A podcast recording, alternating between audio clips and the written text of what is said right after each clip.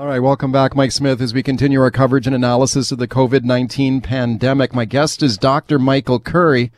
He's an assistant professor at the University of British Columbia, specializing in emergency medicine. And I'll tell you what, the frontline healthcare workers here in this fight are the heroes in this struggle, and I'm pleased he could take the time today. Michael, thanks for coming on. Oh, thanks, Mike. I appreciate being here. Yeah, you bet. You still doing some work down at the emergency room there at Delta Hospital? Oh, that's my full-time gig, working there about every other day. What's it like there these days? So, like most emergency departments in British Columbia, it's actually slowed down a fair bit. People are getting the message that the hospitals are potentially very busy and also potentially infectious. So our patient volumes have gone down, but I'm seeing about 1 to 4 patients with suspected COVID. Usually 1 or 2 of them are fairly sick. The others less sick every shift. So we're definitely beginning to see the COVID patients starting to appear in our emergency department. Oh, wow. What's that like when a patient comes in presenting symptoms? What kind of symptoms are you commonly seeing there? So there's 2 parts to your question. So the ones that we recognize are respiratory infections.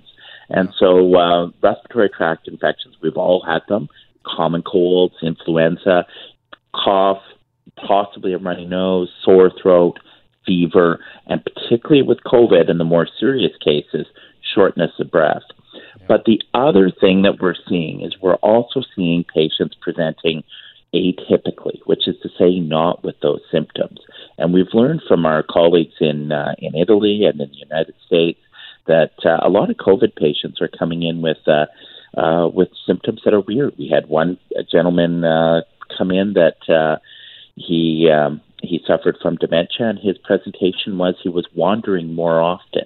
And without going through the whole story, at the end of the day, the reason he was more confused than normal was because of a COVID-19 infection. So COVID can present in a whole variety of ways. The classic respiratory infections are what we appreciate, but we know there's people out there with minimal or strange symptoms. Wow. Okay. Speaking of Dr. Michael Curry from the Emergency Department, Delta Hospital, and UBC, thank you for your service here. Like I said, the people on the front lines here are the heroes here. Here's what I'm going to do right now. I'm going to read the phone lines out right now so we can start getting some calls right away.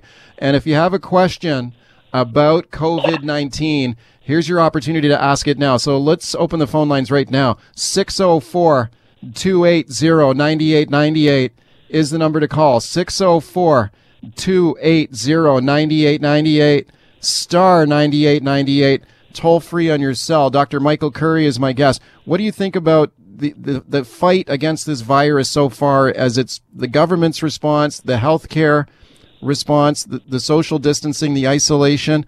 Are we doing everything right, or do you have any concerns? Well, I think my biggest concern is our stockpile of supplies. And definitely right now, we're still able to maintain protective personal equipment for every patient encounter. However, at the current rate that we're using equipment, we're not sure how long those supplies are going to last. And there is some uncertainty about how sustainable it is. So aside from that, I think we are doing everything we can. The key thing to remember is nobody knew about this virus. We think this virus only came into existence in early December.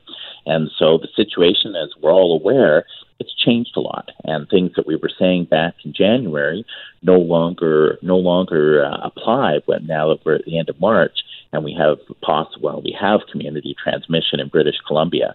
So it's a changing situation, and it's a virus we're learning more and more about every day. Okay, when you mentioned some concerns about the stockpile of supplies, which supplies in particular are you most worried about? So, a whole bunch of them. So, our biggest supply in the big scheme of things is beds and ventilators. We do have enough right now. Whether that's going to continue, that's another question, because if we look at some of the numbers coming from other countries, these could be in extreme demand. The other one is personal protective equipment. These are the gowns, goggles, glasses, masks that we use to protect healthcare workers when we're caring for people with COVID-19. And in regular situations, we're pretty profligate in how quickly we use this equipment. Just one patient in isolation, every person going into or out of that room will don and then doff this equipment later on. We can go through 20 sets of equipment on one patient in one day. That's not sustainable when we're looking at having thousands, potentially tens of thousands of COVID patients presenting. So we have been advised that our stockpile, we have a stockpile, but we're using it at a very rapid rate. And so right now, there's no shortages as of yet, but definitely there are some concerns that our rate of use is not sustainable. Okay, speaking of Dr. Michael Curry from Delta Hospital and UBC, what do you think are the main... What are the main questions that you get, or the most common questions that you get about this virus from people? Well, the biggest one is, can I get tested? And the answer for most people in British Columbia is no. Our availability of testing is reasonably limited, and, you know, I think pretty much everybody in the province would love to get tested. But if you don't have any sort of symptoms, we think it's probably not that useful to test people, and the only people being tested are people who are healthcare workers who are prevented from working because of possible symptoms, people in long-term care facilities, people being admitted to hospital, or people as part of a cluster or known outbreak. So most people with respiratory symptoms cannot get tested for COVID-19. And that's probably the number one question I'm getting asked at work. Okay, 604-280-9898 is the number to call Dr. Curry, star 9898, toll-free on your cell. Dorothy on the open line, hi. Hi, Mike. Congratulations on your new show. I love hearing you on the radio. Thank you. Number, to the doctor, antibodies. Do we know if our bodies make antibodies if we've had COVID-19? We're not 100% certain on that yet, but we're pretty sure most people will. And getting an antibody test, which is something that's under development right now, could be very helpful because it can tell us if people, A, have immunity to COVID-19, and B, if they have been exposed to it. The current test only tells us if your body's actively making the virus. It doesn't tell us that you may have been exposed to it, say, 3 weeks ago. Okay, I have another quick question, if I may. Go ahead. Yeah, go ahead. SARS vaccine. If COVID-19 is just a variant of SARS, why are we not using the SARS vaccine? Because we don't have a SARS vaccine. Okay, there you go. This is good. Thank you, Dorothy, for the call. If you get COVID-19, can you get it again, or do you develop immunity to it if you've been exposed to it already? Well, I'm really hoping the latter situation, but like most viruses, one exposure, you get immunity to it. That being said, there's been some case reports from China where people have tested positive after they've tested negative, but we're not sure how to interpret that data. The tests for picking up COVID-19, we're looking for chunks of DNA, and it's a very sensitive test, and we're thinking we might just be finding some chunks of dead virus in these people. But our hope is, and I think most of us are pretty confident, you get it once, you should be immune to it unless it mutates. Let's go to Sherry on the open line. Hi, Sherry.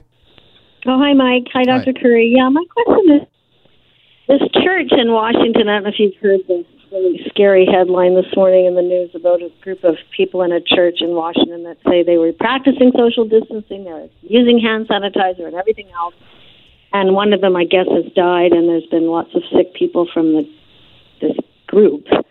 And so they're alleging that now it's becoming airborne. I've never really got the sense of what's the difference between pure airborne versus airborne on respiratory droplets. Dr. Curry. That's a great question. So most diseases are droplet-type spread. And what happens with droplet spread is you cough them out, you sneeze them out, and when they come out, they're attached to drops of mucus. And basically, it's heavier than air. So if somebody sneezes or coughs in your face and you're taking a deep breath, you can breathe it right in. Unfortunately, as a doctor, I've experienced that with patients coughing, and all of a sudden you're breathing, they cough, and you feel some stuff in the back of your throat. Try not to think about it too much, but invariably I end up sick 3 days later. That's a droplet-type infection.